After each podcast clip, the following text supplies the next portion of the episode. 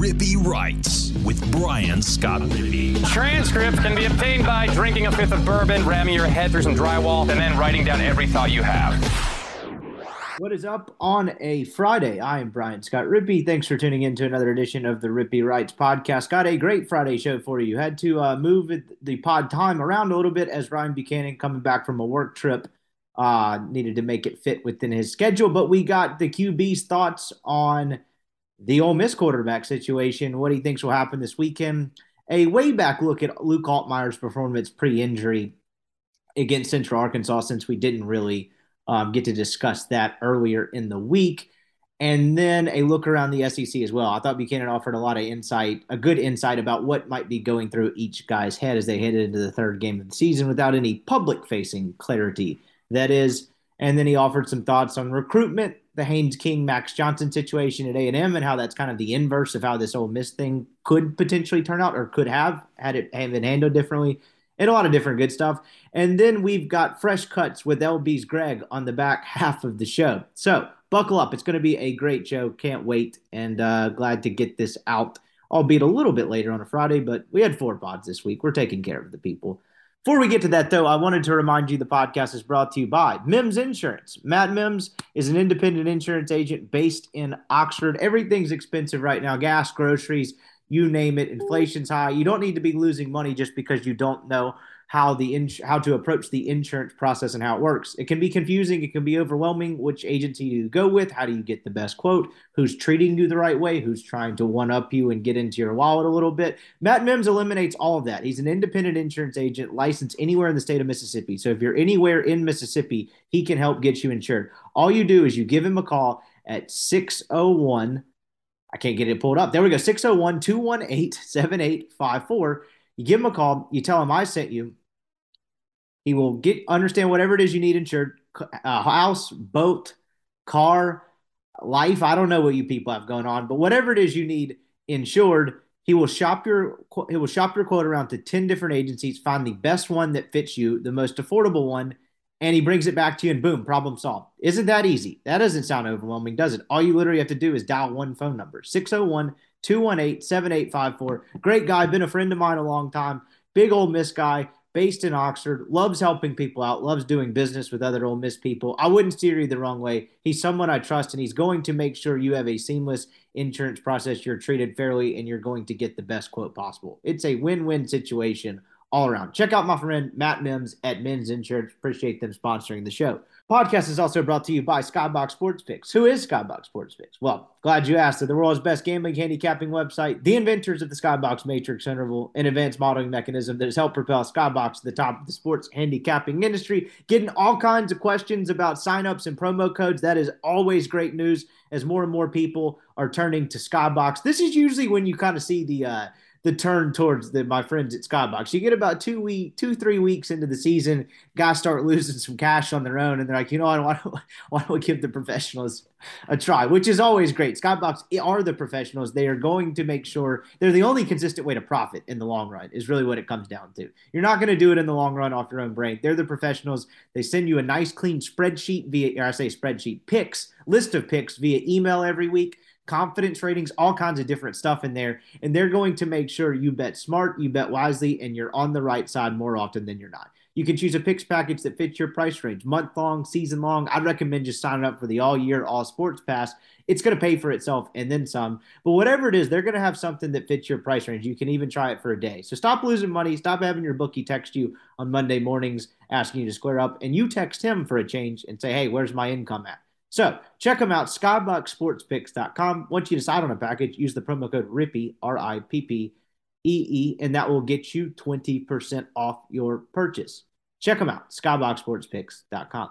Here is Jackson Prep legend, Ryan Buchanan. All right, we now welcome on. I'm all out of MIS superlatives. Ryan Buchanan, former Ole Miss quarterback. We made it four weeks before I uh, ran out. Uh, we are here on the eve of Ole Miss's really first real test of the season against Georgia Tech. Here to chat a little, probably a little quarterback stuff, and uh, kind of bounce around. Is the I guess the big thing is is there's no clarity here, um, which I think is pretty shocking. Um, I thought they might have a decision this week. You kind of had a weird game last week, but I saw that Kiffin said on Reb Talk last night that uh, that the, he expects both guys to play. You know, I'd be shocked if Jaxson Dart didn't start this game, just a hunch, not based on anything I know. But um, did you think we'd get to this Georgia Tech game without having any sort of traction in this? This is kind of getting harder to understand. Yeah, I mean, I, I think most people wanted a starter by now, uh, but like, it, I can, I can, I can understand Lane's point of view too as well. Uh, I mean, you know, I, did Luke Luke got hurt last week at some part of the game, didn't he? What was that? I never, I never heard that. So yeah, that's what happened. And like I was gonna get your kind of take on what it was last week. We moved the schedule around a little bit. We got dudes jetting all over the country. Weldon was in Europe. You were in San Diego. I mean, this podcast is really just global at this point. You were back from a, a work trip, and so we got you on the Friday part of it. But Luke, we should back up there. That's probably where we should start. Altmyer plays last week the opponent kind of screwed up what they were trying to do, right? They kept blocking punts. And so he uh, leads the first drive and then probably goes, what, 11, 12 minutes without actually leading a real drive again because – you know, UCA literally exactly cannot get a punt. They off. can't snap a ball or have a special yeah. teams. I mean, it was the bad news bears out there. I mean, it was just horrendous. They're just in way over their depth. Like they're they're there to collect a check. I get it, but like it's actually trying to get anything. It's just hard to do. Like you know, you can't convince me that Kiffin the third time they punted was like, don't block this shit. Just let the kid punt it. Just let it get it off so he can get a drive. I know. So he he gets two or three. I think he gets three drives, and then sometime midway through the second quarter, he he gets hurt. I've been told that it was on the dive when he dove in on the run. He hurt his shoulder. I don't know if that was the exact point. That may have been what it was, but it became very clear on that next drive, about five minutes to go in the second quarter, something was wrong, and it culminated in that interception where it didn't look like it was a great decision, but the ball had nothing on it and it was inaccurate. And you could tell it was to the point of his something's wrong. Like his shoulder was physically compromised. That much seemed abundantly obvious. And he didn't come back in the game. Dart came back in the game after that. Yeah. And then you kind of had a weird deal where media relations put out an update in the press box that he was pulled because of the interception, not because of the injury, which is just a bizarre thing to update, even if that was true. But then they walked. That's pretty strong to say. I, that, I yeah, that's a pretty strong statement. There was some major miscommunication there because the way college athletics goes and how protective they are, and rightfully so, these guys that aren't adults yet, there's no way that they were just relayed that message and told to say that. There was some kind of miscommunication there. So be that as it may, whatever. Kiffin says after the game that Altmyer, he asked him if he could go back in. He said, uh, you know, he could, but he wasn't 100%. And then just kind of left it at that. I thought it was interesting that he added that medical didn't pull him from the game. I, I thought that was an interesting thing to add. So it was a weird situation all around. But yes, he was clearly hurt, but then his practice all week this week. So his kind of you know, we talked about the one game start getting the bulk of a game to kind of actually, you know, flesh things out and have your own identity instead of being worried about, you know, how many possessions you'll get in a half or alternating drives. His got screwed up by kind of the other team's dysfunction and also getting hurt. So I don't feel like we learned a whole lot, but you know, from the small sample size, did you feel like you learned anything about Altmyer? Yeah, I mean, it looked like he knew he wanted to go with the ball. It seemed pretty easy. Guys had separation. I mean, just running the offense. The, whatever his reads were, first read open, not there. Second read, boom, hit. And you know, again, it wasn't much, but can say he looked like he was in control. Um, you know, but Central Arkansas was not that strong of a team. He needed more time to really show really show what he could do. Um, and, and, then this week, I, I, can also, regardless of injury, I can see uh, I can see Jaxson starting.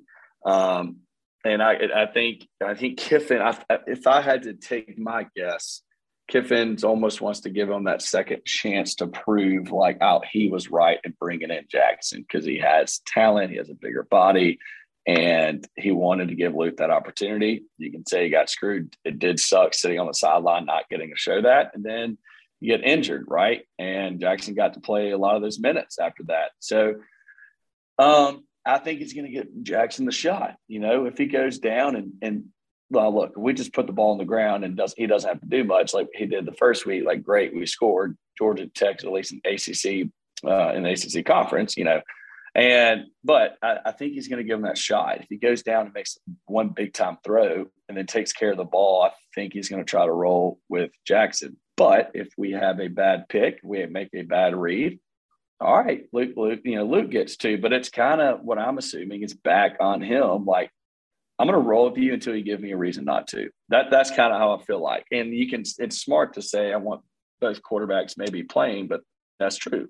You know, Jaxson doesn't do what he needs to to win the game and run the offense the way it's supposed to be run and go through the reads he's supposed to, then yeah, Luke will. Um, so I, that's kind of my take on this. I mean, it's nothing like a knock against Luke. It kind of sucks about what happened, but I can see Jaxson starting for this. And again, it's his to lose. Like I'm giving you that opportunity. Let me keep you in there, etc. Yeah, absolutely. And what you said uh, at the first part of that too, in particular, when talking about Luke Altmyer, was I went back and watched the game on Sunday, and again, limited sample size, untrained eye here. But one of the things, like few things that did stick out, is you mentioned he looked like a guy that knew what to do with the football, and it did look more, um, a little bit more decisive than what Dart showed against Troy, yeah. particularly in the first half. And that seemed to be, it looked like more like a guy who had been in the system for a year, like, and that had been in the program for a year and kind of had a better grasp of the playbook scheme, whatever you want to call it, and just looked a little more comfortable with kind of some of the reads that come with it. Of course, that quickly gets messed up with the injury and just kind of the way the game went. But you know, small sample size. Those first couple of drives when he did throw the ball, you know, one guys were running wide open because it's UCA, but he did look decisive, and I thought that he did. I thought he looked decisive. That's kind of the way I took about it too. Yeah. Yeah, and so that's that part of it's interesting because it kind of leads me into like this where we sit now. And Weldon had this theory earlier in the earlier in the week when we were talking, and I think it's a smart one. And I think it's kind of generally what both of us have been like hinting at, but I thought he put it in an interesting way. He just, and again, he was just throwing out a theory. He probably think Kiffin probably thinks that Dart is the guy. That's why he went and brought him in. The talent, the upside, the ceiling, that what you everything you just outlined. But he's maybe a little worried to just fully commit to him because of the grasp of the playbook and the full menu that Dart's been able to digest at this point. Now, again, as we talked about at the time, like that doesn't mean that Dart's going out there and they call a play and he says, wait, I don't know what to do here. It's being able to read it and process it that quickly. Like, do you think that's part of it? Do you think maybe he's a little bit hesitant to this new guy who's undergone a lot of change in the last, you know, nine to 12 months? Some of it football related, some of it just kind of being life related too. Like, do you think that's one of the reasons maybe he's hesitant to make a call is that he thinks it's Dart, but Dart doesn't have as good of a grasp of the scheme as Altmyer does, and Kiffin's a little hesitant to ride into an SEC season with a guy that maybe has a bit of a limited menu. Yeah, uh, you know, I'm just comparing against the the Hugh Freeze era offense, which, and again, in a, a, sense, it's it's the same, but it could be less complicated. It could be a little bit more simplified. I don't, you know, I don't know how Kiffin and their uh, offensive staff call plays or how in depth they like to go. Um, I, I, mean, look, the thing like when I was there, we we changed signals almost every year. We changed different, you know, schemes and setups per week, so it wasn't that hard to read. I mean, I I mean, I think like we put in new passing plays like in each fall camp. I mean, different route combinations. Like we did not keep the same one, so you would just learn like that. Uh, I mean, I think it's more just yeah. I mean, I definitely think that could be it. Um, but I, I do I, I do think like you can man, when we played Texas in 2013, we ran four plays. I mean, four. That was it. I mean, and it was just, it was pretty simple. It was a wide buck sweep where you read the DN and then you either keep it or run it or you hand it off, right? And you go around the outside. And the other option is is a play action. And hit Evan streaking on the seam when the linebacker bites up, when the running back goes out wide. Like it was essentially like two or three plays, but it was all the same thing. Like, and you can run that a lot. Like in college football, guys call the same play back to back. They call the same, you know, similar two or three plays in the same package and formation a lot. I don't think it's that tough. Now, if you got to the NFL and you're saying a freaking novel in the huddle and you're trying to, while you explain everyone's position, then you got to remember what that is. I do think that takes a little bit more time, but in this, in this offense, you know, you don't have receivers look at one coach, linemen listen to a pretty simple call from the quarterback, and then running backs look at one coach, and the quarterback looks at one coach. So it's not like you know, you know, you just know your own responsibilities. Uh, I think it may take time just to stay in a sense of adjusting the fast, maybe faster wide receivers, maybe a faster speed of play, and in the whole new environment and, and learning to get comfortable without worrying that there's another guy that I could lose my job to and just playing a little bit more freely. Um, so look, and it may come out this week. I think I think that's there, and it will come out. But Kiffin, if he he must see something at practice that, again, like what I was kind of saying earlier, Luke looks in control. I love how calm his feet are. It looks decisive. There wasn't much passing pressure. You're going to have a defensive end get around a tackle, and you got to. How quick can you explode to get out of that pocket? I mean, you know, if you're a little bit slower, they may catch you by the ankles, etc. If they've been seeing that maybe Jaxson has a little bit more athleticism in him to do well on broken down plays, which is going to happen absolutely constantly in the SEC, then they're like, all right, we got to keep giving him a chance. Which oh, I'm just going off what I've heard. He may be a little bit quicker, yeah, um, th- than Luke, and has a bigger body size to it. So if he sees like those factors and he knows that's going to work later on, like he's going to keep giving him a shot. He just wants to see him be controlled, be decisive, and just do do what Luke's been doing. But I think he'll get used to it each week. A full week of practice makes a big difference, man. I mean, three weeks now into it, regardless if you're playing in games. Like he's probably getting a lot of reps at practice. So I don't. Did he say he's going to start this game? By the way, has he? Has he no. so out? he said on like the Reb Talk thing. So we're oh. recording oh. this early-ish on a Friday morning, and he said on Reb Talk, which is now on Thursday nights with Kiffin, um, that but he anticipates both guys playing. I don't know the context of that. I uh, saw that second yeah, yeah. or somewhere else, but he did not decisively yeah. say this guy's our starter type of thing.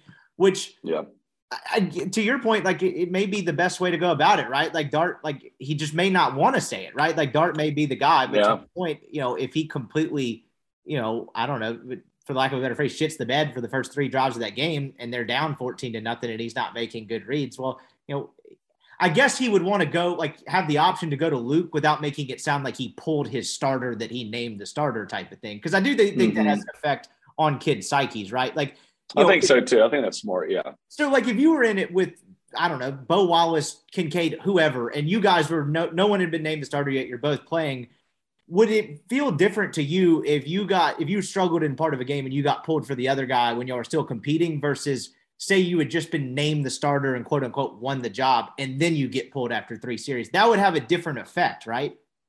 Yeah, no, that definitely would. I mean, I I I think I would keep keep it open ended like that, and um, and again, like get keep giving guys opportunities. You can go out there for two series, you score predominantly just running the ball, and you don't get to show anything. Another one, I mean, your your lineman because it's early in the season blocks the wrong direction. Yeah, and you get a free shot at you, and like when you try to throw it away, it gets tipped. What if it gets tipped to a defensive lineman's hands? When you're smart to try to get it out, and then or whatever, you know, something like that. And it looks like, oh, this is just terrible. Or like, well, man, if he had makes that block, he could have made a skinny post rope on it and look like an all star, right? And that can happen the next series, but stuff may not go perfectly. So, man, you do have to roll with them. I mean, whoever starts, like good, bad, or ugly, I mean, it, will kill a quarterback psyche if something like that happens. That you know, really, you did not, you you did, you tried to do your best you made the right decision, essentially, and something goes wrong, um, whatever, and you but you can bounce back and be like in test the quarterback psyche saying, all right, I'm going to go down. I know that,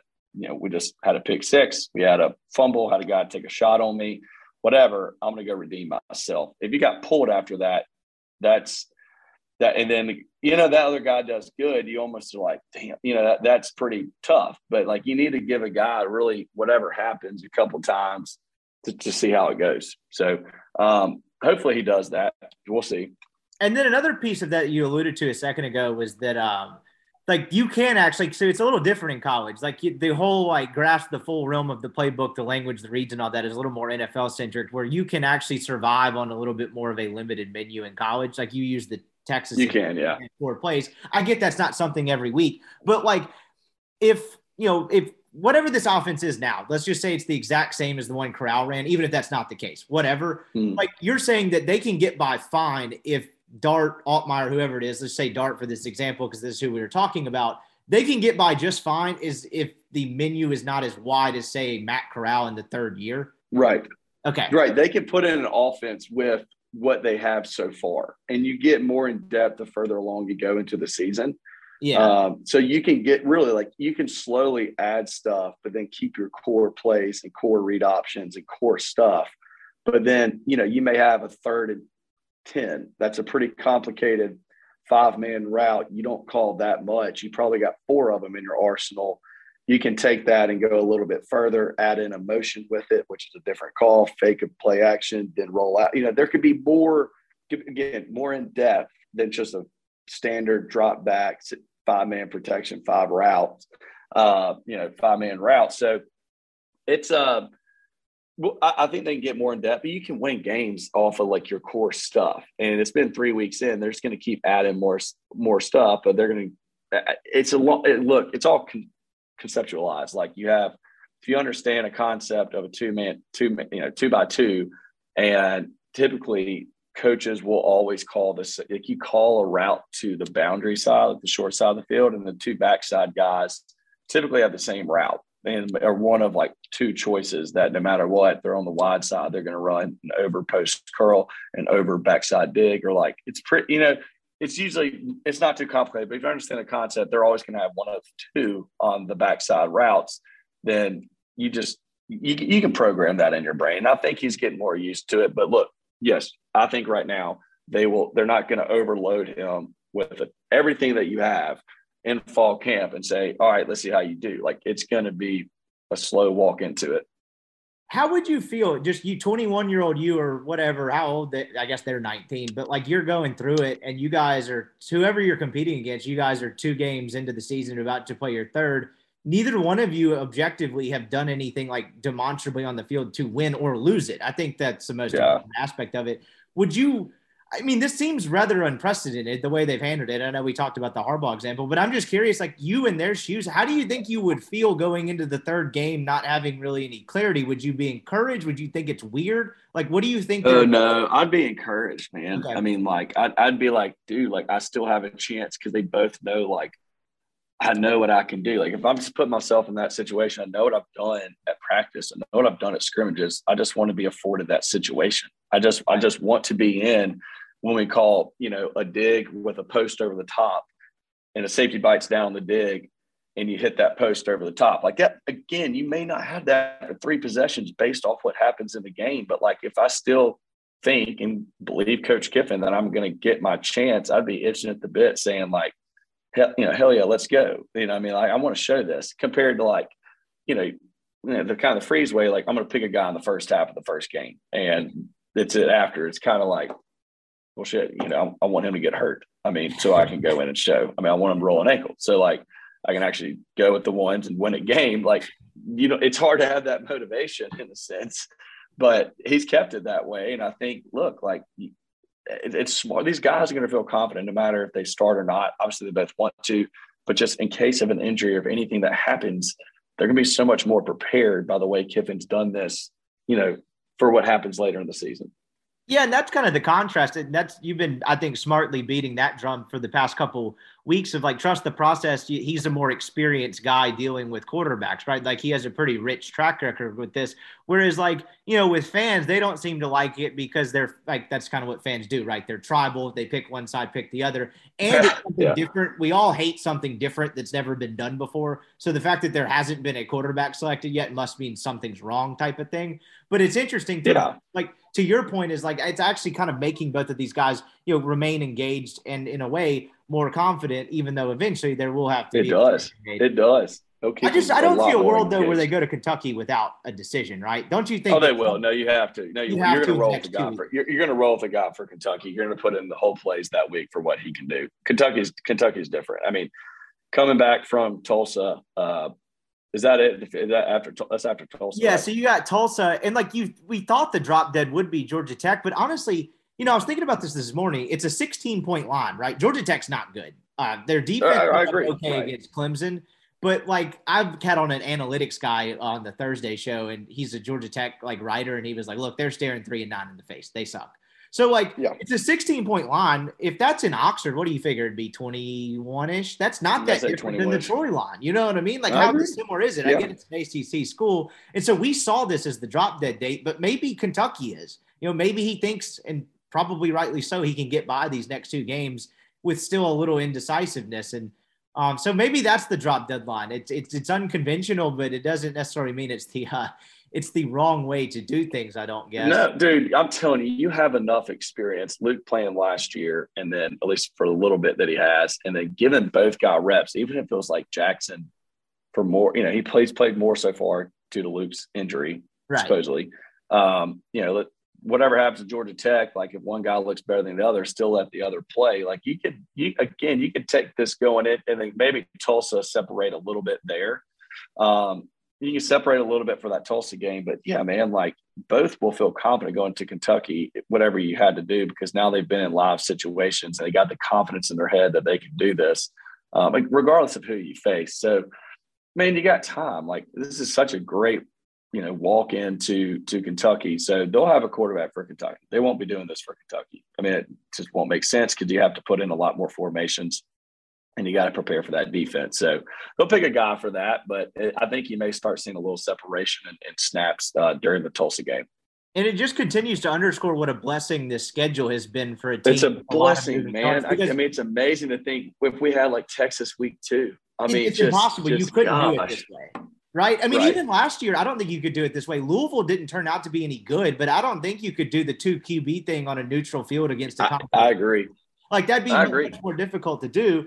And it's probably a good way to transition to the SEC stuff before we get out of here. The flip side of this is actually playing out at Texas A&M, right? They named Haynes King the starter over Max Johnson, the LSU transfer. And to say that has not worked out would be a pretty mild understatement. I saw a stat from uh, one of those pro football focus guys, I think, that blew my mind. Haynes King had that terrible stat line last week. I think he was like 6 to 15 for 93 yards, fumbled twice and a pick, was not blitzed once. Appalachian State did not hmm. blitz Haynes King a single time in that game, and he did not face a single pressure. They just sat back and let him, they stacked the box to stop the run, it looked like just from watching it, but they just let him make mistakes. And so they name Haynes King the starter I saw this morning that it sounds like it's going to be Max Johnson this week. Well, you know, whether Haynes King ends up being any good or not, Max Johnson's your own, I won't say only option, but it's different because I imagine to some degree you've crushed Haynes King's confidence by making this switch after a devastating loss, correct?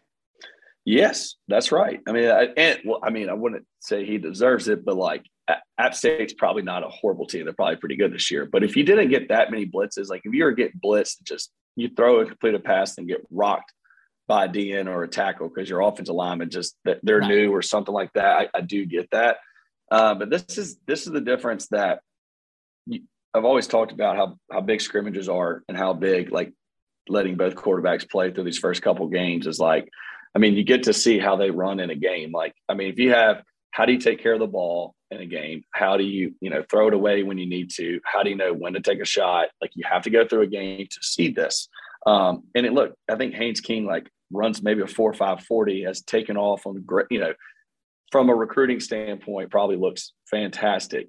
But you make these kind of mistakes, you can't judge a quarterback for the guys that play great on seven on seven and run a good 40 yard dash. I mean, very few uh, recruiting websites actually watch film or actually see the interception number in high school because kids hide that all the time. And I know the kids who throw a lot of picks around here and don't and like have bad games but do not promote it and i but that's a psyche of a mentality of a strong quarterback or not and i was talking to you about that before but it's evidence in something like this to where like he, they probably didn't really know and probably wish they went about it the way um, you know kiffin did because that's what ended up turning out when he actually the lights came on he had a full game so um, you're exactly right. I mean, it probably destroyed his confidence, but uh, you know that's football. He had a he had a full game to decide, and it's not like something goes wrong in, in three drives or a first half or a quarter, then you get pulled. Like if he had a full game to really do this, um, you know that that's how the cookie crumbles and they were bad the week before for the first half against the Sam Houston State team. Really? Yeah, there you go. Just hanging around with, right? And so, and the seven on seven piece of it is interesting, just as quarterback recruiting as a whole. You talked about this right before we started recording. That's why this is such an inexact science, right? Like, look, part of it, there, yeah. these kids coming out are 16, 17, your body changes, whatever. But a big piece of this is the fact that it's so heavily weighted on camps versus high school film, right? Yes, uh, it is weighted on. Oh, yes, that's true. It's too weighted on camps. I mean, telling you what, Saban, he uh he looks a lot at a personality of a quarterback.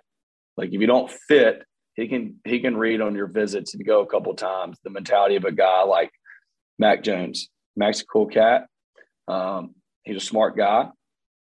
I think Bryce Young's a pretty cool cat. The way they act, they're not That's out of control. There, right? Jalen Hurts was cool right. number two. They don't lose their anger. They don't have you know, blow ups at a bar or something on the street or popping off. Like those don't fit him. And they also make good decisions on the field. And look, he's trained them that way, but he's probably not going to take a guy that whatever may have all the, you know, 40 yard dash and all these great things. And look, he's had great talent. I'm not saying that he's had the top. Yeah. I mean, Bryce Young was the top guy in the country, but he also sees a mentality standpoint of what fits him and how you're going to buy into the system.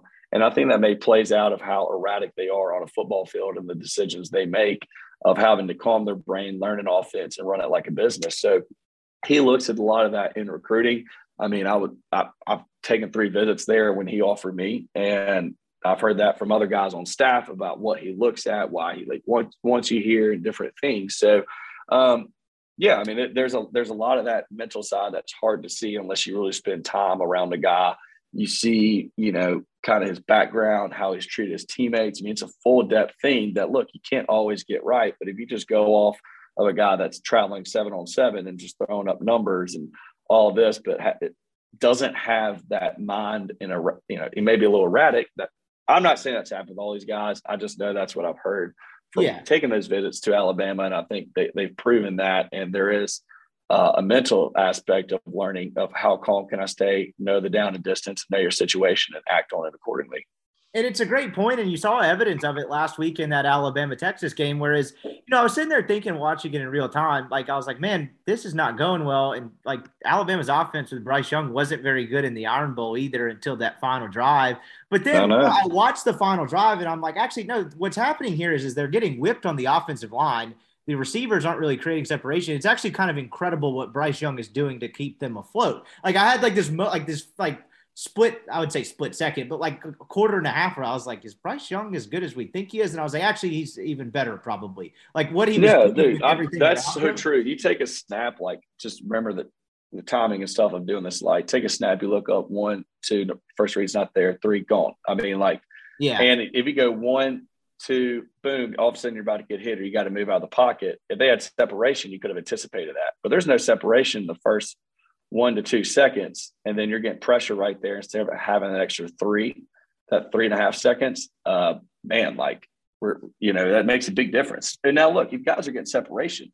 They get separation. You have the right read. You got one to you got two seconds. You can make a good throw, but if those two things happen, it comes into are you going to take a huge negative loss? Are you going to fumble in the pocket? Are you going to try to force it right there because you don't have enough time and just throw it to the middle of a defense, or find a way to get out of the pocket? Which takes a lot of athleticism and then being smart on the run, which is kind of what he did and kept them in the game till it worked on that last drive.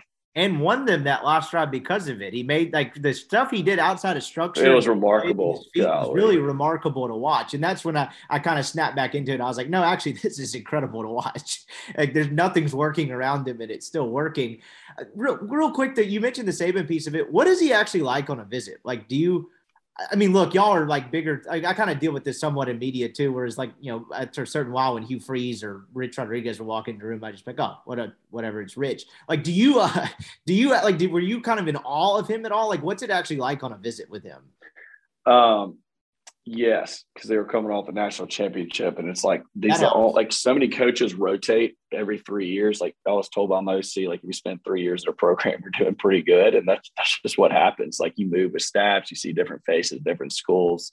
You see one guy there for over a decade, and you're watching him at Buffalo Wild Wings one day, and then the next day you're sitting in front of him with those national championship rings. It's like, damn, that's him. That that's that's him. That's the guy that I've seen for all these years. Um, yeah, I mean, it's pretty in all, but it's it's about as business as anything. There a lot of coaches try to, I mean, even Muschamp, like think of Muschamp's anger and all of them smashing yeah. the board. Like when you're sitting in front of the office with him, nicest guy, man, how you doing? Puts on that front. Definitely not like that on the field. It'll never be like that after you get done with recruiting. Saban's just intense as anything, pretty much saying, why would you not come here? I mean, give me a reason why you, he didn't say that, but pretty much in a sense, it's not like That's really want you to come here. It's like, give me a reason. Like you should not, I mean, why would you not come here? Why would you go anywhere else? We're the effing best. So did you see, uh, did you see Pete Golding, their defensive coordinator got asked about this a couple weeks ago. And he said, you know, what, what, what do you kind of sell at this point in Alabama? The recruits, he said, I work for the greatest coach ever. What's wrong with you?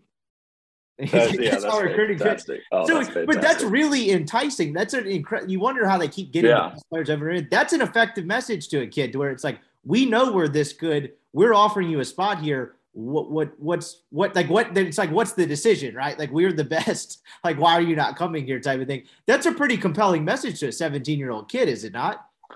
Yeah, I mean, it's like, all right, do you want to be famous? Do you want to be win national championships? Do you want to be on TV? And I mean, pretty much, do you, do you want the exposure of the NFL of being a national household name? If you sign here, you get to be that.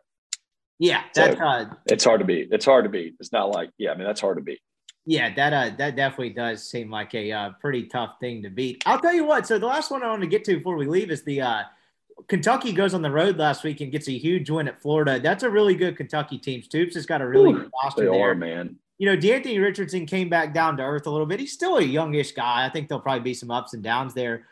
What do you what do you know? What do you make of Levis at all? Because I keep like he has some moments where I'm like, okay, I see this. And then there's other ones where I'm like, I kind of forgot he was out there for a quarter. Like, what do you make of Will Levis? Like, what do you think he has to be in that offense? Because it seems like it's a pretty sturdy ship around him. Yeah, dude, he has. That's the thing. Like, if you have a quarterback that's constantly trying to make plays and and make wild plays, those are the ones that may put you in a bad situation. Like, I think Will has a beautiful throwing motion. I think he's going to run the offense and just you know guys that don't really know an offense. Um, typically, they pick out a wide receiver when they have a double hang. Like, there's pretty much a safety and a defensive back, or you know, whatever. It's just guys are keying on that receiver and then they don't let the offense flow instead of saying, no matter what, I'm reading this backer, I'm reading the overhang with the safety. Boom, okay, I'm going number two, not there. I'm going to number three. He's wide open. He haven't hit him all game. And guys, I think Levis has that and and, and runs it that way. Um, and he's going to be like he'll win games. That's the type of quarterback that wins games, man. Not makes your really your wild plays and then a really bad play, and then another wow, and then you know, that those are the guys that win games. So you almost don't want to know they're there, but somehow they're moving the ball down the field. Um, or you know what, they, they didn't convert on, on something, then they they punt it, have you know put them back inside the ten yard line to the next possession they scored. No harm, you know, nothing really done. But I think that's and those are good quarterbacks. There's the guys to do that. And uh, so I, yeah, I mean, dude, that Kentucky game, it's going to be something else. I mean, he, he he looks like he's comfortable and knows what he's doing. That is going to be one hell of a test. He is Ryan Buchanan, ladies and gentlemen. This was terrific stuff as always, my man, and we'll talk to you next week. Awesome. All right, that was Ryan Buchanan. I appreciate his time as always. That was good stuff. He always provides great insight, and uh, I really enjoy getting the perspective of someone that someone that has been there, done that, because there really is just a level to all of this that we'll never understand as much as we try to, um, without having been in the room and done that. Maybe understands the wrong word, but a level of knowledge that we won't be able to attain, if that makes sense. So anyway, appreciate his contributions. All he'll be back at the beginning of the week, like normal, next week with Weldon on Sundays as uh, Weldon's back from Europe, Ryan's back from San Diego. We are rolling here at the Rippee Rights podcast. Before we get to uh, LB's Greg and Fresh Cuts with Skybox, I wanted to take a break to remind you the podcast is brought to you by our friends at BetterHelp. BetterHelp is a proven full service online therapy option that can connect you with a licensed therapist in under 48 hours. You can go face to face. You can go on, uh, excuse me, face to face, like on camera. You don't have to go on camera. You can just talk to someone without being on camera if you want to. It's pretty laid back and it is a great option. Therapy is uh, just like anything else we do. We put gas in our car. We get the tires changed, we get the oil changed. Regular maintenance is no difference with your brain because how you treat your brain affects the way you live and how you perform overall in a day and your overall health. It's really no different. Therapy is awesome. Sometimes you can just, it's nice to just get something off your chest and have someone to talk to on the other end uh, that will sit there and listen. So you should give it a try if you're uh, feeling like you need something like that, maybe a little timid. Don't be. BetterHelp is dev is welcoming. It's easy. It's laid back and it will certainly help you. Check them out, betterhelp.com. Use the promo code MPW, and that'll get you 10% off. All right, here is LB's Greg. He needs no introduction. Check him out, though. Remember, Rippee Wright special newsletter. You get a 20 ounce prime strip or 16 ounce prime strip for 20 bucks and a $5 pack of sausage. He needs no advertisement this time. The man sells himself. Here's LB's Greg and Skybox with our week three college football picks and the NFL at the end. All right, we now welcome into another edition of Fresh Cuts. It is LB's Greg on the other line, also known as Greg the Meat Sharp Jones. It is week three. I guess it's week four because we, did week zero. You get the picture. Actually, no, it's week three. Never mind. I don't even know what week it is. What's up, man? Yeah, what I mean, you know, it's it's it's a week of football and college and NFL, and uh, yeah, we're ready to go. Oh, I had a um, I have a new listener, um, and he says, "Man, why does he in, introduce you as T Bone?" I go, "Man, I, who's Meat Sharp?" I was like, "I don't know." It's like we just started it out. I used to be really good at picking football games. Now I'm not so good. So, uh, but yeah, he he uh he he wants to he wants to change my name to to T Bone Jones. So I don't know. Uh, we'll see. I like that one. Yeah, the the meat sharp. You have to be original, uh, like a way back, way back listener, all the way back to like when we first started this podcast, and I guess that was late 2017, early 2018, somewhere around in there, to uh to fully pick up on uh that reference. How many nicknames do you have? You were the, the Meats Man to Jake Delhomme, Greg the Meat Sharp Jones, and now T Bone Jones. I actually like that one the best. I don't know if I can pivot to it at this point because uh, your other one does have gambling significance, but you just got a whole arsenal of nicknames. Oh yeah, I mean, well, that's so fun. It's, what's funny is everybody in the horse industry uh, knows me as Meat Man, and my buddy went up to talk to talk to a couple uh, a couple people that uh, have a uh, have a couple horses that take care of a couple horses that we own, and uh, he's like, "Yeah, my buddy Greg uh, owns that horse," and uh, they had no clue who Greg was, you know. And uh, as soon as he's like, "Oh, you know the Meat Man, right?" And she's like, "Yeah, we met him in Maryland," and he's like, "Yeah, that's that's Greg. He owns he owns the horse with those guys." So, um, so yeah, I, I guess that's good or bad. I don't know. Speaking of uh, the meats, what's going on at the store? Away game this weekend, but uh, that's actually the even a better excuse to stop by LB's than throw something on the grill and watch it on TV outside instead of going in the stadium. Where last time I checked, they will not let you bring a personal grill in. Uh, although we did challenge that idea on the show a couple weeks ago, have not heard back from uh, media relations on that one. But um, what's going on at the store? Yeah, I mean, uh, just stocked up, ready to go. You know, usually we're busier on uh, weekends that of, of away games, and I believe like that. you were saying, yeah, just like you were saying, man. Who wants to uh, not want to go and get a really nice cut and you know some jalapeno poppers or some fresh fish or you know uh, some sausage and that sort of thing, and just hang out at your house and hang out on uh, on your back porch and enjoy your nice TV and um, you know, uh, air conditioner, or uh, it, it might be a little bit cooler this weekend. I'm not sure. I, I've kind of felt the temperature kind of changing.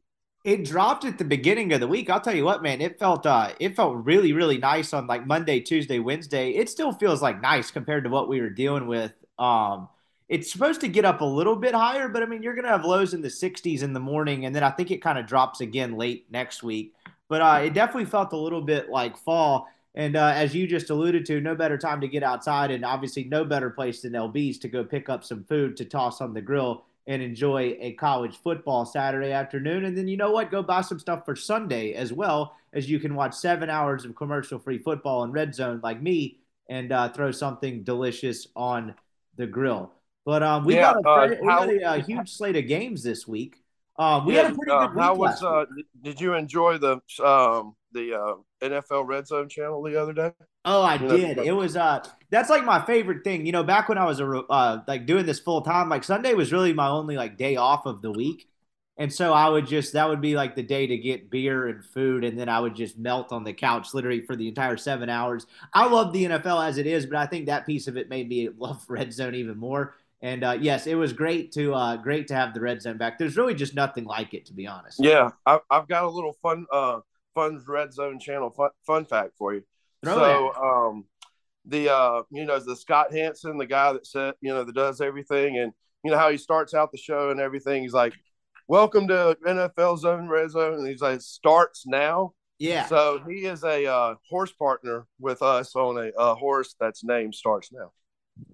Are you sure you're not in the mafia? Like there this horse community has so many famous people. I mean, Jake No, we uh we bought uh I'm in with a uh, syndicate in New York called American uh America's Pastime Stables. So they were kind of baseball related and that sort of thing. And they actually um run a um the summer league for the collegiate team. So a lot of the Ole Miss players go up there and play on a couple of their teams. Um, they had Justin Pinch one time on a year. So anyway, long story short, I ended up sending in a little care package up there for them, and uh, I got involved with the horse with them, and we went to um, and to the March sale and got Jeff Bloom involved, and um, Jeff Bloom found us a horse, and uh, he's like, "Man, I've got a partner that's been wanting to get in on a horse, and uh, you know, I think this horse is perfect for him. Do y'all want to take a partner? Anyway, the partner ends up being Scott Hansen, and uh, That's they uh, we they named the horse Starts now. So that's a that's a wild fact. That's pretty cool. You know that uh so it took me a couple years to realize this. You know there's technically like two red zone guys. Yeah, yeah, yeah. So But- like I didn't Scott- know Scott that. I'd had Scott one. Hansen like the entire time like I was in high school and everything and most years in college. And then one time we switched in college. Maybe we had direct TV. Maybe that's yeah, what it was kind direct of TV the has their uh, own dark-headed guy. The Yeah, Andrew Siciliano. Yes, that's And it. That's it. I'll never forget though. I, I flipped on Red Zone. I think it was because we had Direct TV. If I'm not mistaken, it's because Direct TV. You know that was originally like Sunday tickets thing, right? You had to get Dish or Direct TV or whatever it was to get Sunday ticket back. At, like now you can get it a lot easier. But I'm pretty sure they have their own Red Zone because of that, if if I remember that right. But I flipped it on. And it's it's not Scott Hansen, it's this other dude. And I'm like, I don't understand it. Did he die? Did he get fired? What's going on? And then I had to like Google, and that's when I found out there were two red zones, and it really just kind of broke my brain for a second. Yeah, I mean, you know, it just, but yeah, uh, but the Scott Hansen is the owner of the horse, and he, uh, we name the horse Starts now. Scott Hansen is my red zone guy. I don't acknowledge uh, Mr. Siciliano. Not that he's bad. I'm sure he's a I nice agree. man, but I just won't acknowledge it. I agree. There's probably someone else out there going, "Who the hell's Scott Hansen?" For sure, you know, I, I agree. we uh, we had a good week last week.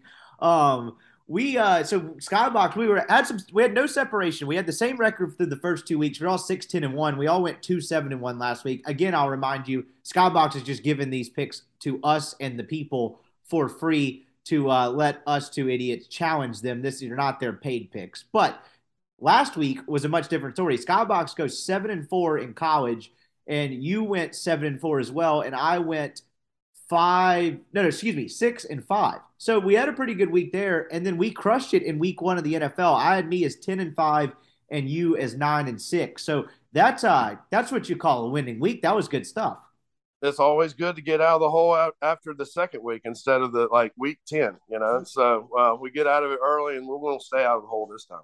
Mine have been all over the place. Obviously if you were listening to this and you read neil's picks you'd be like what are you talking about? So uh, my picks in neil's picks column are absolutely atrocious. I believe i'm five and 17 against the spread which is just absolute garbage. But you might say well how is that possible? Well one i don't really remember what i pick afterwards so i don't keep it consistent uh, and we also pick different games here. We do the NFL too, obviously, but I try to mix it up college game wise so you're not picking and listening to the same thing over and over again. And then I would say the last portion of that is is I, gambling is not really like part of my content brand. We do this for fun. Like you know, Jeffrey Wright is in that Neil's picks, and he has all the stats and stuff. And I think gambling is kind of part of his brand. I'm pretty sure he's pretty good at it. I think some people would probably turn to him for picks. If you're turning to me for picks, you are a hopeless soul because you are you're just you might as well just drain your bank accounts now. So that is the Yeah, reason. I mean, it, bad it's like I, I agree. I used to be back in the Bay. I used to be, you know, all, all over handicapping games. Now, you know, with the meat market, it's kind of tough to jug, juggle handicapping games at late at night, and then, um, you know, going to these horse sales and doing everything else, and just trying to have fun with everything. But yeah, uh, we do have fun with it with this, and uh, I, I think everybody enjoys it.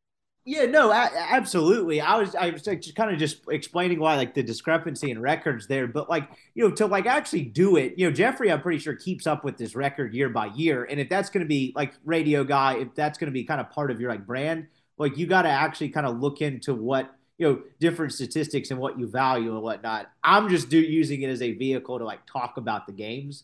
Um, so And and what you can't, we can start a hashtag It says "Fade the Rippee." I do. I've been I've been trying to get that going on the board all week. I was like, look, if you if you fade me, like you'll have a second home by the time this season's over. So like you know, really, I'm the I'm the hero that everyone uh maybe not the one they want, but the one they deserve. So that's we I, got I will that say, going. I will say, I will say, your wins look a lot better than your losses. How about that? Yeah, hell yeah, they do. I only remember my wins too, and I was about to close that segment, I, that portion of it, by saying, you know, don't mistake me for a shark. But I have no idea how anybody could do that, given uh, the history of this show and the record.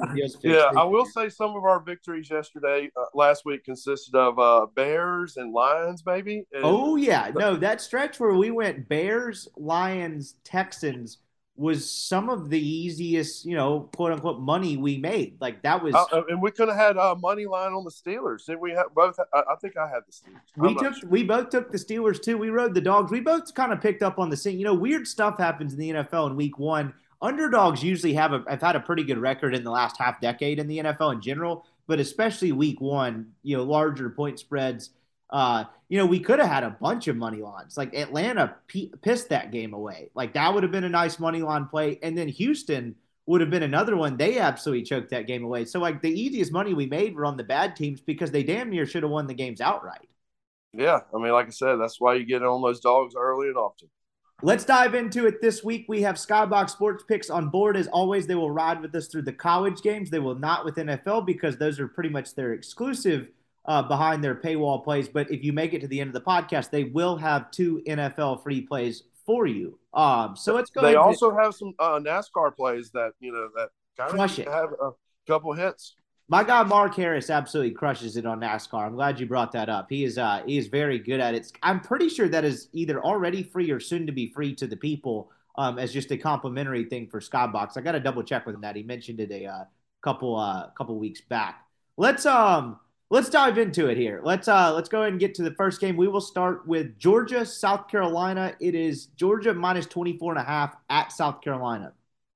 Uh, I'm going to go. I mean, I know Georgia's just on another level and they haven't uh, given up a touchdown all year, but uh, and Spencer Rattler uh, literally ran for his life uh, in Fayetteville. So back to back road games against two really good teams. You know, that's a lot of points in an SEC game.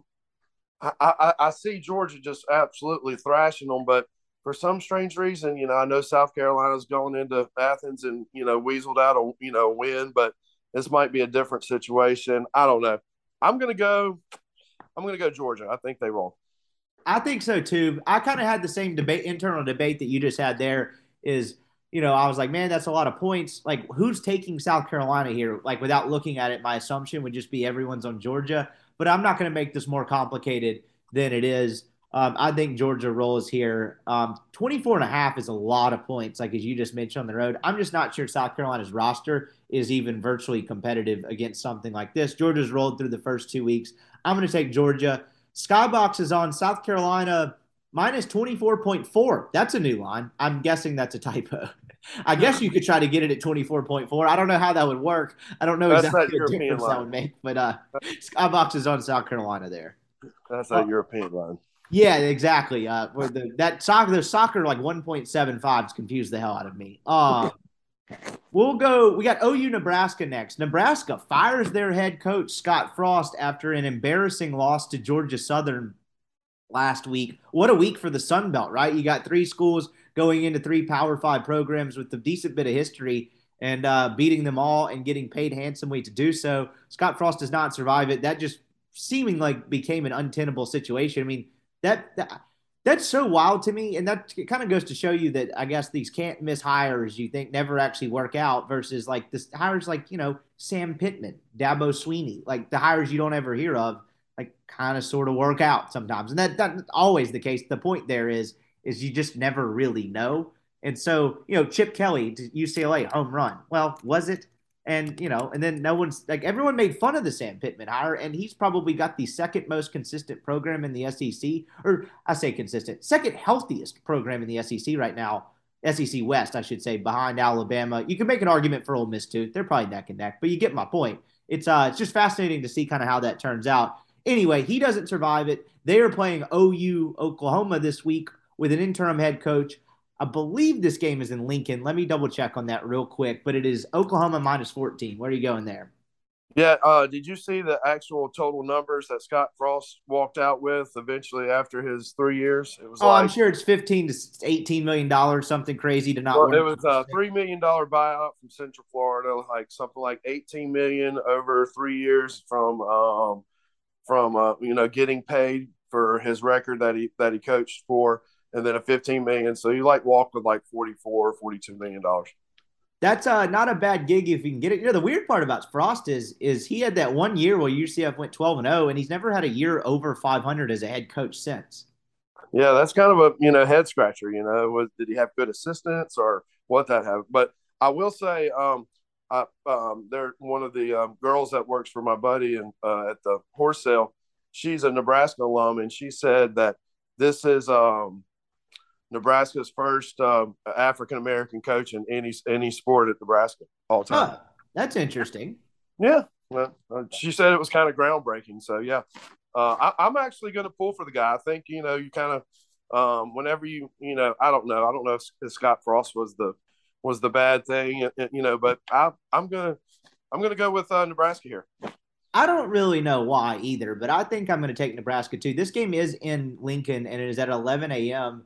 You know, Oklahoma's ranked number six. I'm just not sure how good they are. Dillon Gabriel, Jeff Lebby, I think is a pretty good offensive coordinator. Um, but Oklahoma hasn't really been tested yet.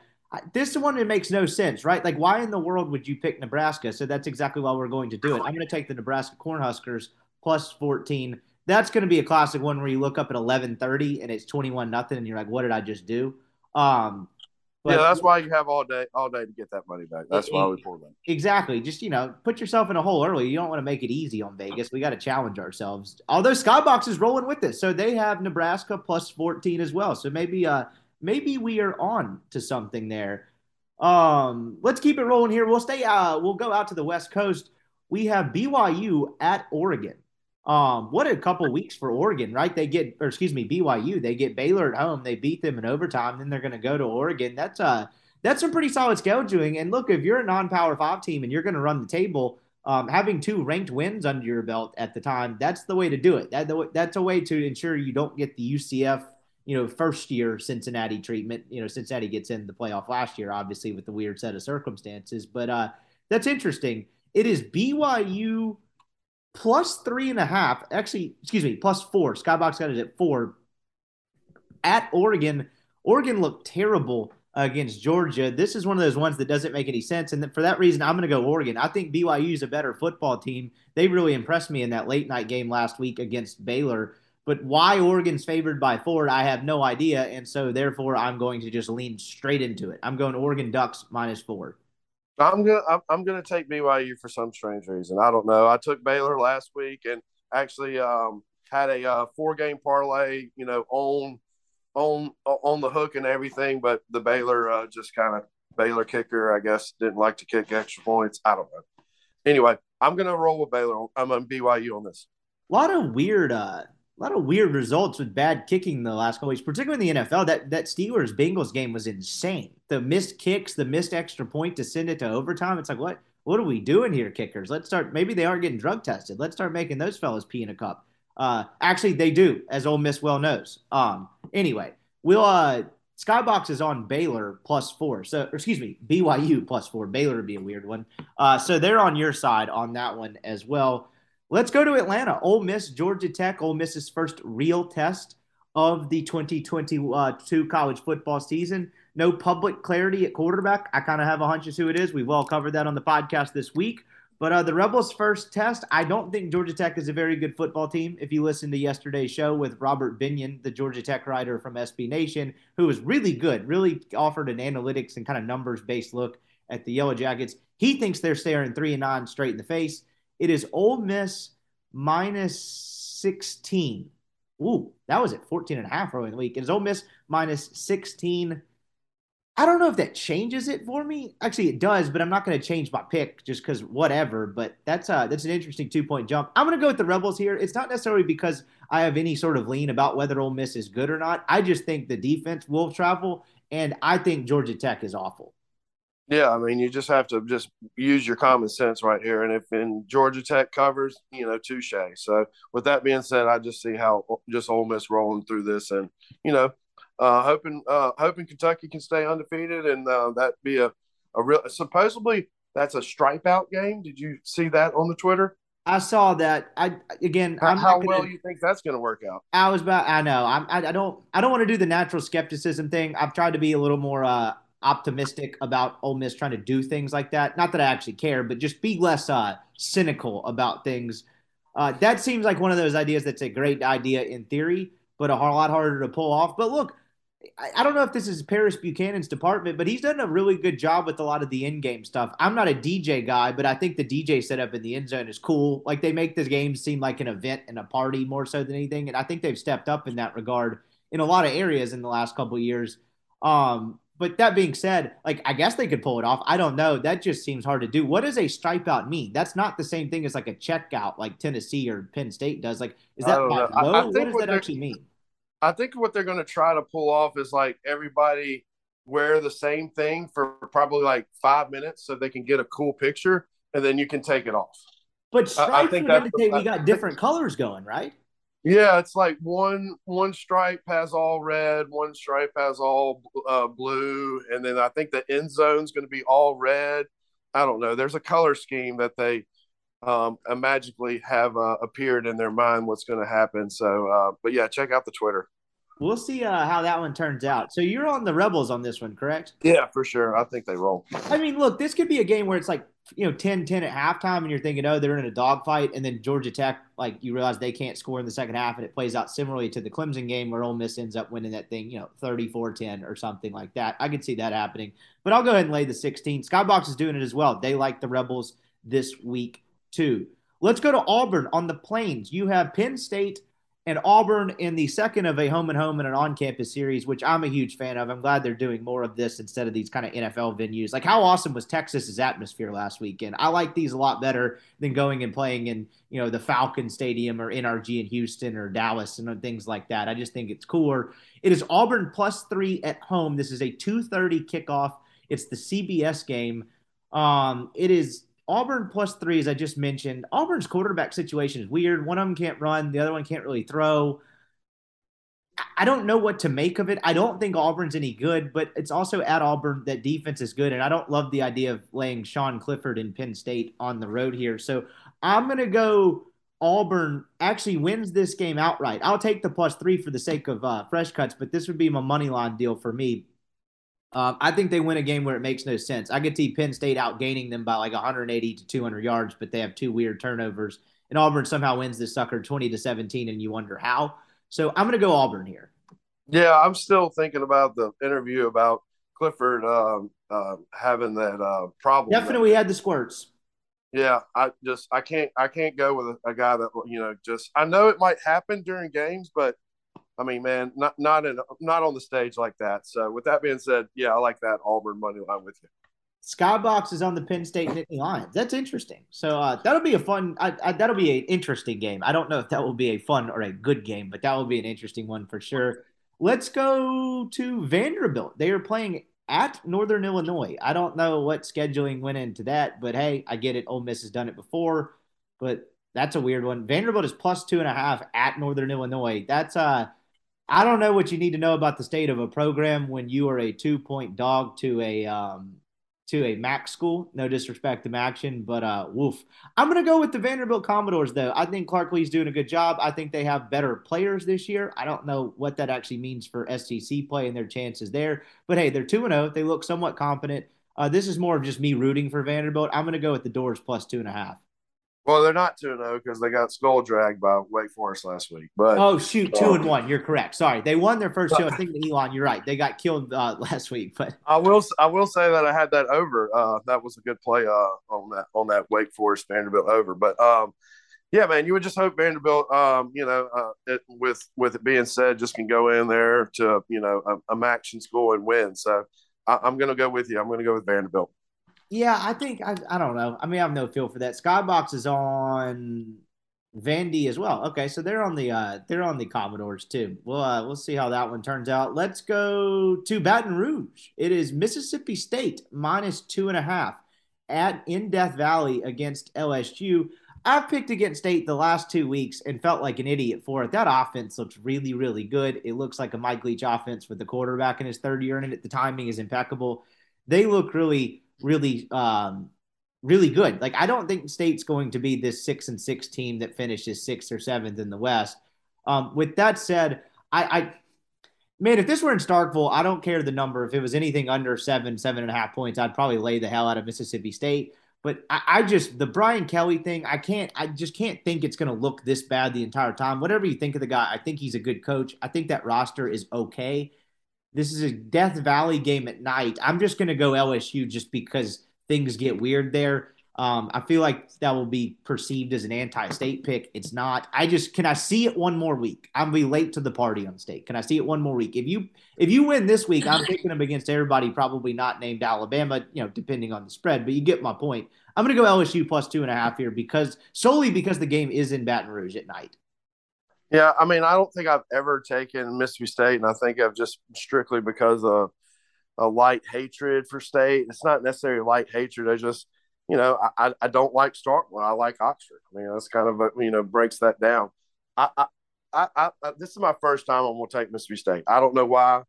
The Brian Kelly uh, thing, man, he's just brutal. It's brutal. It's bad, and I just hope it gets worse. I mean, I you know, and I hope it's LSU's punishment, you know, from taking money from children's hospitals, yada yada yada. I just hope this Brian Kelly is their punishment of of everything that they deserve. So I'm going to go Mississippi State to uh, to give them more punishment. I think that's probably the smarter play, and Skybox is all over it as well. I think this is probably the week people figure out, oh, this Mississippi State team's good. I just have the, the the picking them as a favorite on the road in Death Valley against an LSU team with the pulse just gives me the hives. I mean, it'd be kind of the same situation as Ole Miss. If somehow Ole Miss was a three and a half point or two two and a half point favorite in Death Valley at this point, I'm not sure I'd take the Rebels either um, even though I don't think LSU is necessarily good. I don't know. Maybe that's a dumb way to look at it and probably why my record stinks, but whatever. Last game we have for the college side before Skybox drops off uh, for the week. We have A&M minus six at uh, home against Miami. Obviously, the very embarrassing loss last week. I say embarrassing. App State's a good program, but for what A&M is touted to be, tough, embarrassing loss. Been a tough week for A&M, right? They're getting skull drug online uh, for their weird Aggie yell stuff, which I don't know. I've seen those videos go viral for years. I don't understand how everyone's just discovering it now. They tried to like scrub them from the internet. Were you keeping up with this? They were like trying oh, to get yeah. those Aggie video uh, yell videos off the internet. Um, oh, you know, I don't know. My theory on that is don't make them. Like you held the event, you videoed it, you put it out there, but now you're mad that it's out there. I don't that. that I, am not I mean, saying Ross many... Bjork had anything to do with it, but that that's very on brand Ross Bjork athletic department. Yeah, I mean, how many people are actually pay per view and watching the midnight yell on online? You know, probably none. I don't know. I mean, if you want to take some hard drugs and convince yourself you're on another planet, that might actually be an entertaining listen. But outside of that, I'm with you. It's it's you talk. You said it's it's awful, cringeworthy for Brian Kelly, which I agree with. You talk about a whole nother level of cringe. That just ugh, that is hard to watch. Um, that being said, yeah, like I would I would take the Aggies this week. I don't think they're that- as bad as they're being let on. I think it's a rebound game. I'm not necessarily sure what to make of Miami. This would be one where it feels like everyone's off A&M. I hope they start Max Johnson at quarterback instead of Haynes King. I saw some stat where I, I can't remember the exact one. I'm going to butcher it, but it was something to the effect of Haynes King had a pick and two fumbles and threw, you know, he had the bad stat line. I forget what it is. I could look it up real quick. App State did not blitz him one time. He did not face a blitz one time, and that's the amount of points they came up with. That is that is rough. Um, and you know, he was kind of thought to be the guy that you know Zach Calzada had to play instead of because he broke his ankle, but he beat out Zach Calzada. Like Zach Calzada wasn't perfect, but that kid played the game of his life and beat Alabama. I, I, is Haynes King that much better? Like what? What? That's rough. So I hope they play Max Johnson, but I'm going to take the Aggies regardless.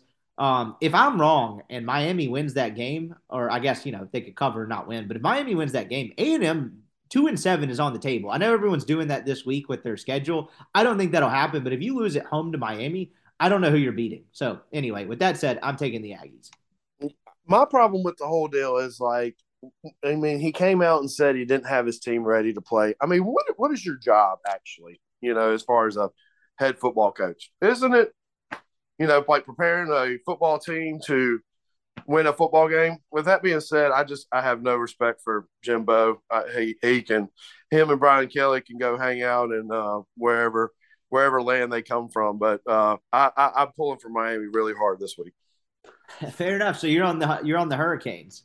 Yeah, I mean, yeah, I, I mean, like I said, I just I, I I I don't have a lot of respect for people that come out after do not doing their job and saying that you know what I, I didn't do my job you know to have this team ready to play a football game so and plus he's getting paid millions of dollars to do a job and he doesn't do it so man i kind of you know like i said uh hope miami wins by 20 Uh, yeah, A&M's really easy to make fun of. As we uh, pull this up, I just had Twitter up on another tab. I literally just see a tweet now from Billy Liucci, who runs Texags, that says it's going to be Max Johnson. That guy's pretty plugged in there, whatever you might think of him. So that'll be interesting. We'll see what uh happens there. Skybox is on the Texas A&M Aggies to close out the college portion of this. Now let's go to the league where they play for pay, as the great Mike Francesa once said. I almost said the late great Mike Francesa. I hope you know. I hope that I don't have to say that accurately for a while. I'm not wishing death on the guy. But anyway, let's uh let's get into it. We'll start in Baltimore. The Ravens minus three and a half at home against the Dolphins. We both reluctantly took the Ravens last week, even though it was a full touchdown against the Jets. We were glad we did that because the Jets were awful and Baltimore rolled them. Miami gets a big win over the Patriots last week. I thought the defense was more impressive than Tua. I don't. I think Tua will end up being okay. I'm not sold on him. But that said, I think I'm going to go with the Ravens here. I just think that Lamar is going to kind of be on a little bit of a like Mahomes like FU tour that contract year. I think they're a really good football team that had a bunch of injuries last year and had a rough year. But I, I think they're really good. I'm going to go Baltimore minus three and a half here. Yeah, I'm going to have to agree with you. I just, I, it's kind of it's kind of weird. It's almost like he doesn't. I mean, it's not not no knocking on the wide receivers for the Ravens, but what what are his options really? You know, so it's kind of a one man show, and I think that he's good enough to carry that team. And uh, I, I, I say I say I like Baltimore a lot. I'm gonna go Baltimore with my first lock. How about that? Oh, there we go. Go ahead and locking it out. I actually don't hate that play at all. We uh right, keeping it going here. We're to go to Cleveland. We've got the Cleveland Browns minus six and a half against the Jets. The the Jets, they don't have Zach Wilson. I get it, but man, Joe Flacco is bad last week. That can't. There has to be a better backup than that. I get it. He's older. You bring him in to mentor the young guy, but my God, that was awful. It's Cleveland minus six and a half. Look, with that said, I can't believe I'm doing this, but I'm holding my nose and I'm going to take the New York Jets because this line makes no sense. Why would this not be 10? Like Cleveland rolled in last week and played a pretty damn good game in Carolina, come out with a win there. I don't understand why this isn't over a touchdown. So that naturally means somehow this is going to be a game entering the fourth quarter. I'm going to take the Jets for no reason and probably make fun of myself next week. Yeah, I'm not going to be a sucker. I'm I'm I'm not going to do it. I just uh uh I, I think this is just a no brainer. I just think you just take the better team, and uh, I just I, I can't take the Jets right here. They're uh, they're bad. This is this to me is a tr- this next one's a tricky stay away of all time. We have the Lions at home minus one and a half against the Washington Commanders. Carson Wentz is like a is the greatest trip in the NFL. One moment he's throwing it to a linebacker on the other team, the next moment he's dropping a dime for a touchdown. He threw a pick that I thought lost them the game last week. Then he threw a game-winning pass that clearly won them the game. It's it's quite the experience. I don't know what to make of it. It is Detroit minus one and a half at home. I'm going to go with the Lions, but I don't love that play because while Detroit is scrappy and they love to do the backdoor cover when the spread's like around five points to a touchdown, I don't love them as favorites into actually win any of these games. But the Carson Wentz experience on the road, I just don't know. So I- will go with Detroit, I guess. I'll give you some fun fact here. Um, the last time the Detroit Lions were favored in an NFL football game was the coach was Matt Patricia, and the Whoa. quarterback was Matt Stafford. Okay. 24 games have gone by and they haven't been favored again. That's not what you want. So with that being said, with them being finally favored, I think that, that they get it done. I mean, you know that the I got a uh, late uh, late touchdown to cover last week, and uh, you know we're going to feel that vibe with Detroit. So uh, with them being favored for the first time in 24 games, I'm going to go with Detroit. Great. I'm actually going to lock it too. I'm going to lock it. I love it. Okay, you've got two locks off the board already. I like it. Um, bringing some great stats and fun facts to the pod today. That that's a that is that is so bad. 24 games, you're not favored in one of them. Like you, you know they played a team with their backup with a quarterback too in that strand. Like they've had a team not have their quarterback, I imagine, and they weren't favored in that game. That's wow. Okay. That's uh that is quite something. We are gonna go to Jacksonville and they're they are plus three and a half at home against the Colts. I thought Trevor Lawrence looked and the Jags looked pretty competent. Look, Doug Pederson's a good coach. Travis Etienne dropped a couple huge critical passes last week. They had some killer penalties. I didn't think they were awful though. They're plus three and a half at home here. The Colts looked terrible for three quarters against the Texans. Then all of a sudden, like you were like, it felt like no one was paying attention to that game. And then all of a sudden, it's tied. And then neither team wanted to win the game in overtime. And guess what? They tied. So I don't know what to make of this at all. I'm just going to take the home dog here and take Jacksonville, and I think they get their first win. I like Matt Ryan. I like the Colts. I think they'll end up being a good team. I think they'll probably start slow, but um, I'm just going to go Jacksonville here. Yeah, I mean, like I said, we last week, uh, whenever I think Houston was up ten to nothing in that game after the first quarter, right? Uh, yes, they were. I mean, they're up twenty to seven at one point. I'm not, uh, if I remember correctly. Yeah, well, um, so yeah, I, who knows what the Colts and you know Matt Ryan. Um, did you see that Matt Ryan's like, I don't know, it was like th- uh, uh his pass yards over six sixty thousand pass yards, and on like the football, it says like 28 3 oh i did see that. That's that, that's how you know we're living in a simulation.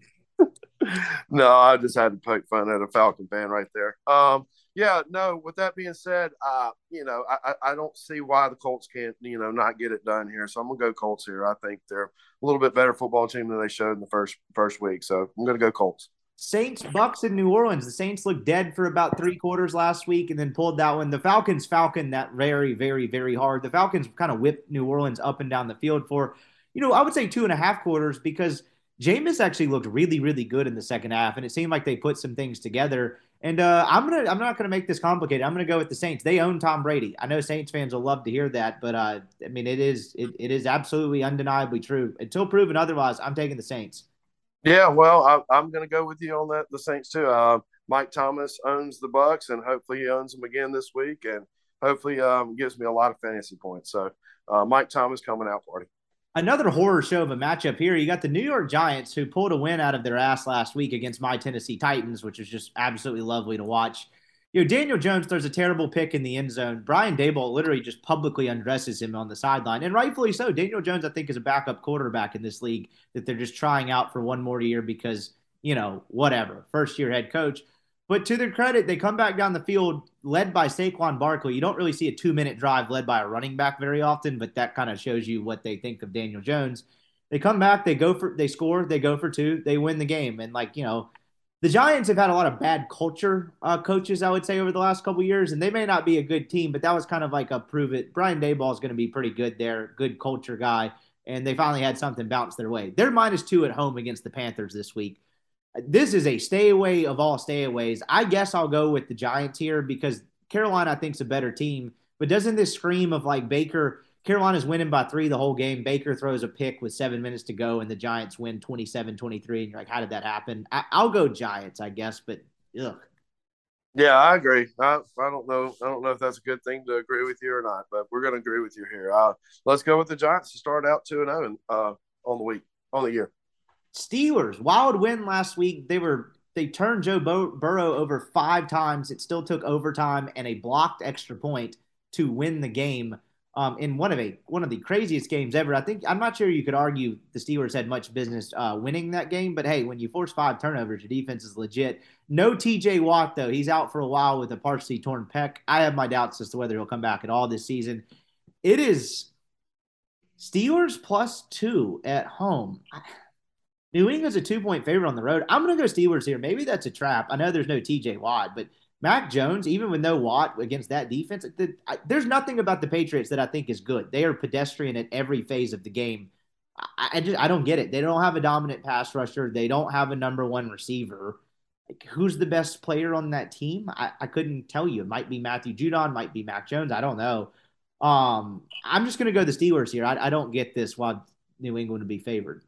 Yeah, I like the Steelers here too. I, I think I saw a um, YouTube video of Matt Jones uh, trying to uh, conduct a play and a check down, and uh, um, uh, he the the t- tackle end up blocking down, and the defensive end come you know free, and he got massacred. So um, I, I, your your coach is only as good as a coach can be, but you have to have players. So I think Pittsburgh rolls them up here, and I'm actually going to go with another lock here. Let's go Pittsburgh with the lock. Wow. All right. Greg's got three locks on the board. I have yet, I still got him in my pocket. I probably need to burn one here in a second. Actually, I just found it. Here we go. LA Rams minus 10 at home against the Atlanta Falcons in the late game. This may be a sucker line. I don't care. Look, the Rams, I think, are going to end up being fine. There's too much talent on that team. They looked horrible last week against what might be the best team in the NFL in Buffalo. But uh, the Atlanta Falcons are way too competent offensively for this to be 10 points. I am going to go locking the Falcons plus 10. They won't win this game, but I don't think they get blown out. Yeah, I mean, um, if it's a double digit and it's a decent team, and I don't think, you know, I don't think Atlanta's that bad. You know, Cordell Patterson did, or is it Cordell? Did I say that wrong? It's what? like Cordero, but I, I spent two years saying Cordell too. Yeah, anyway, he's like the apologies. greatest fantasy guy ever. He's like the he's like the the the off-brand Deebo Samuel. He's a running back and a receiver. They've just like unlocked this guy at age 30 in his career. It's actually kind of a wild story. Yeah, I think he he played at Tennessee, didn't he? I don't remember. He's been in the league a little bit, hasn't he? Yeah. Uh, well, he had a good week last week, and um, I, I, mean, I I don't see why, like I said, why we can't you know cover a ten point deficit here. So let's go. Um, let's go with the Falcons here boy, there are some horror show lines this week. Uh, this is this is a week where people are going to bleed money. I feel like maybe I'm wrong. Uh, San Francisco coming off a horrible loss to the Chicago Bears on a terrible field in the rain. You know, everyone loves to dump on Trey Lance. I didn't think it looked great either, but like, what a debut! That's a tough, tough set of conditions. I don't know why the Chicago Bears are just allowed to have a bad field. You're an NFL team worth a couple billion dollars. Can can you get some turf guys in there? What the what the hell is that anyway? Uh, that's yeah, they, they spent all that they spent all the money on buying Arlington Park to buy to build this new uh, fancy stadium that's not going to be in Chicago. So yeah, that's if probably they, what's happening. If the field sucks there, they should just fold it up. So that's uh that's been talking grass. Um, but anyway, I whatever tough conditions. It is San Francisco minus eight against Geno Smith and the Seattle Seahawks. I, I mean, it's rivalry game. Uh, I'm not. I mean, the division game. I think you know. Uh, I don't know if the Broncos and Russell Wilson are, are going to be the new laughing stock because, uh, especially after seeing that TikTok video, um, I, I, think the Broncos might not win a game this year. But with that being said, I, I like Seattle. I mean, I, I just think that um, that's too many points in a division game, and um, maybe I might be wrong, and they pull Garoppolo and put Garoppolo in at halftime, and they blow them out. But I'm going to go with uh, the points here. Yeah, I'm having to call an audible here too because this was one I had on my radar to hammer, right? Everyone's down on the 49ers after a weird game last week against what might be end up being the worst team in the NFL. Seahawks get the win in a game you could really argue they shouldn't have won. Um, good for them though. I mean, it was a great performance, couple goal line stands, couple goal line turnovers, but like I don't know, I left I left that thinking Denver was probably the better team despite Seattle winning the game. I had this to hammer San Francisco, but it, it it's now sort of over a touchdown. I don't think I can do that. Geno Smith is actually competent. I'm going to go Seattle here. If it was like five or six, I was all over San Francisco, but eight, no, thank you. I'll take Seattle there. Dallas, no Dak Prescott. They were a disaster offensively last week. Dak leaves the game with a, I think it's a was it a finger or a hand issue. I can't remember. They claim he can come back in four weeks. I guess we'll see it. They got more. They got way more problems beyond just Dak Prescott. It is the Bengals minus seven in Dallas. You know what? I'll lay it. The Bengal Joe Burrow. I, I, saw something where he was like at his locker for like three hours in his pads, just sitting there in silence after that game. I think they respond this week. I don't. I think Dallas is in a world of trouble. I'll. I did. I never do this, but I'm. I'm laying the Bengals here. Well, uh, yeah, like I said, I uh, ran into Mike Renfro and uh, and Keeneland on on Monday, and he's and he used to play for the Cowboys. And I said, man, how long did you watch that Cowboys game the other night? He goes, I turned it off after the second quarter. he goes, Jerry is going to fire everyone, fire everyone.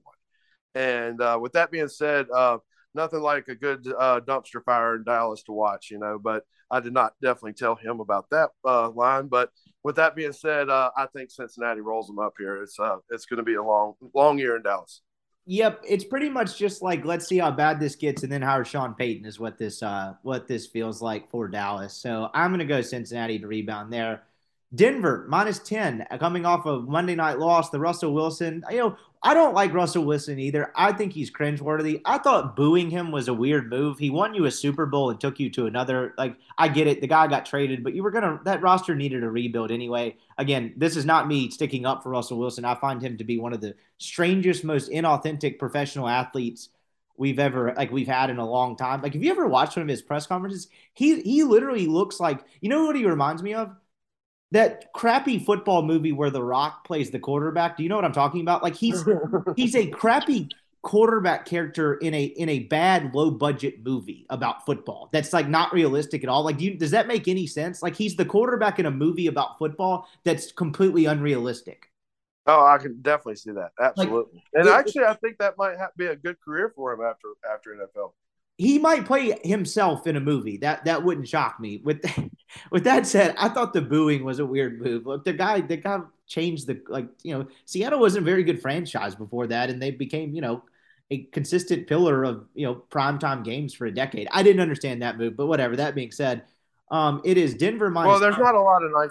There, there's not a lot of nice people in Seattle, so you can. You, there's always that angle. That is true. So we uh I'm going to go Houston here. Look, I think Denver wins this game and rebounds, but Houston's competitive. Davis Mills is a good quarterback. They got a decent defense. I don't think they're 10 points um, worse than Denver really on any field. I get it's in Denver, but uh, I'm going to take uh, Houston here plus 10.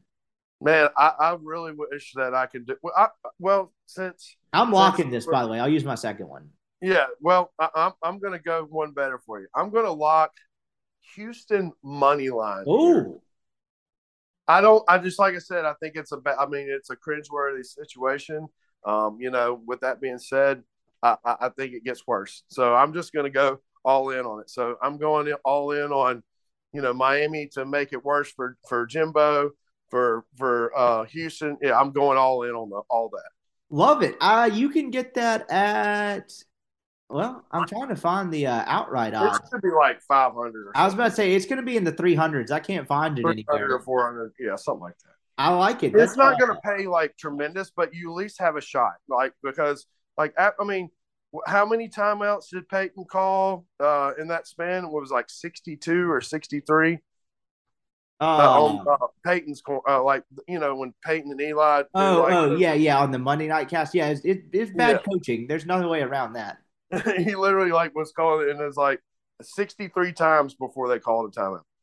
All right, so you've got a uh, you got Houston money line, a bold play there. Let's uh let's go to the last late game. Las Vegas minus five and a half at home against the Arizona Cardinals. Another ugh line here.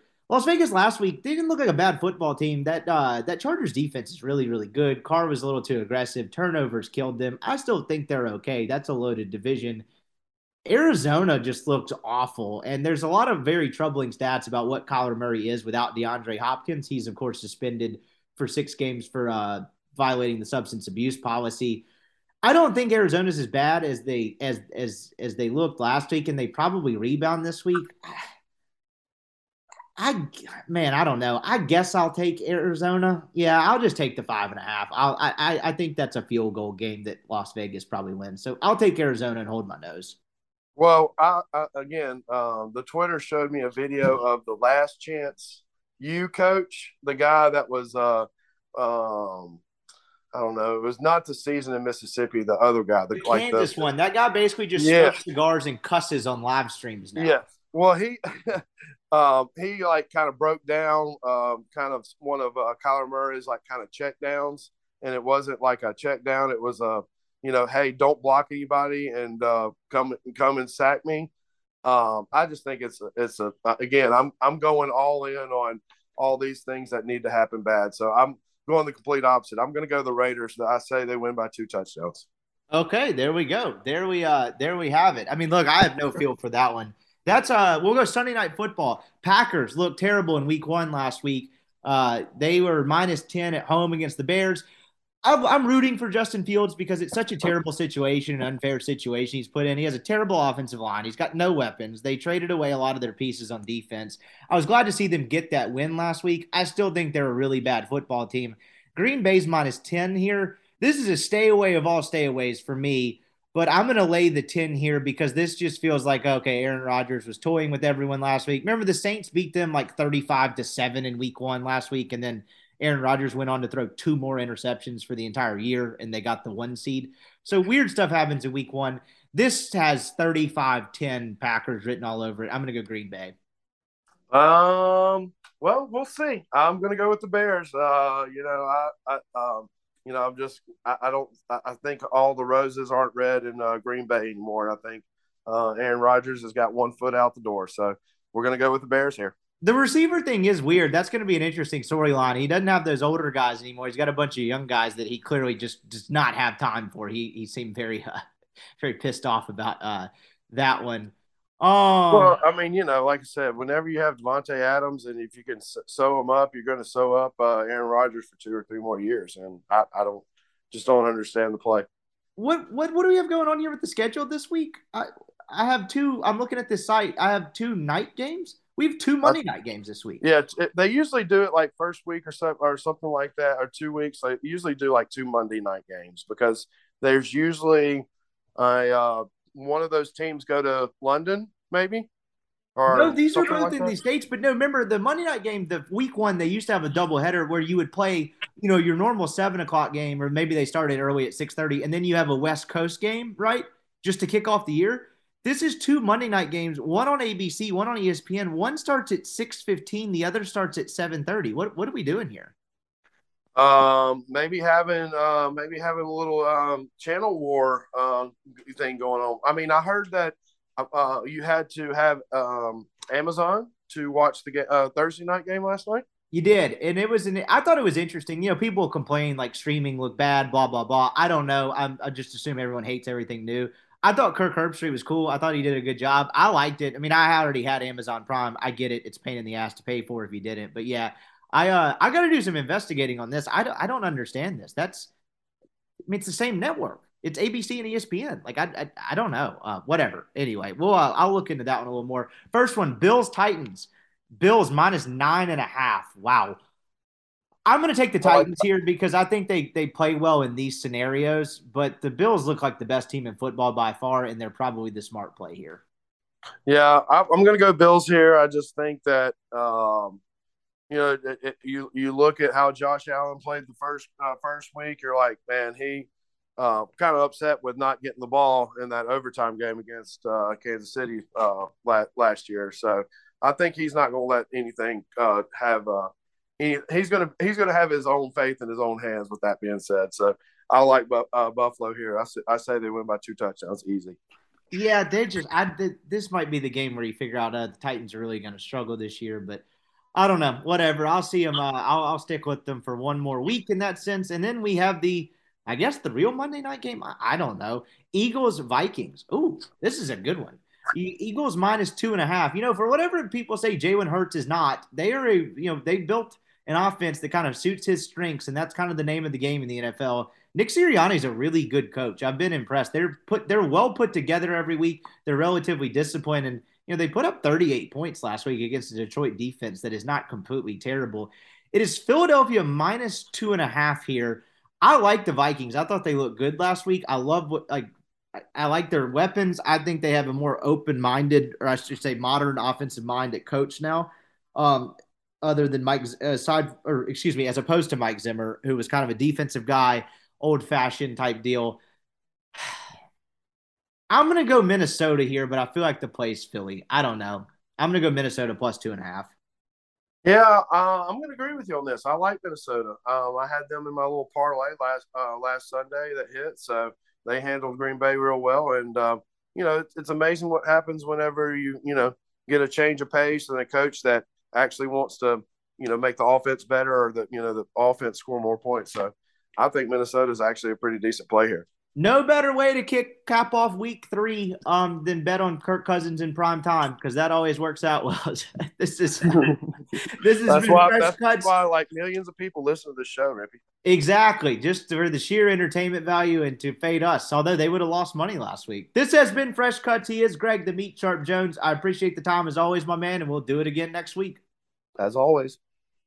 All right, that is our show. If you made it to the end, I really appreciate you making this podcast a part of your day. Uh, I thought it was a good week for the pods, and I hope you enjoyed them as much as I did doing them. We'll be back at it on Sunday with Weldon Rodenberg, some soccer corner, and reaction to Ole Miss's first uh, real test of the season in Atlanta this weekend. You all have a safe, happy weekend. Safe travels if you're traveling to Atlanta.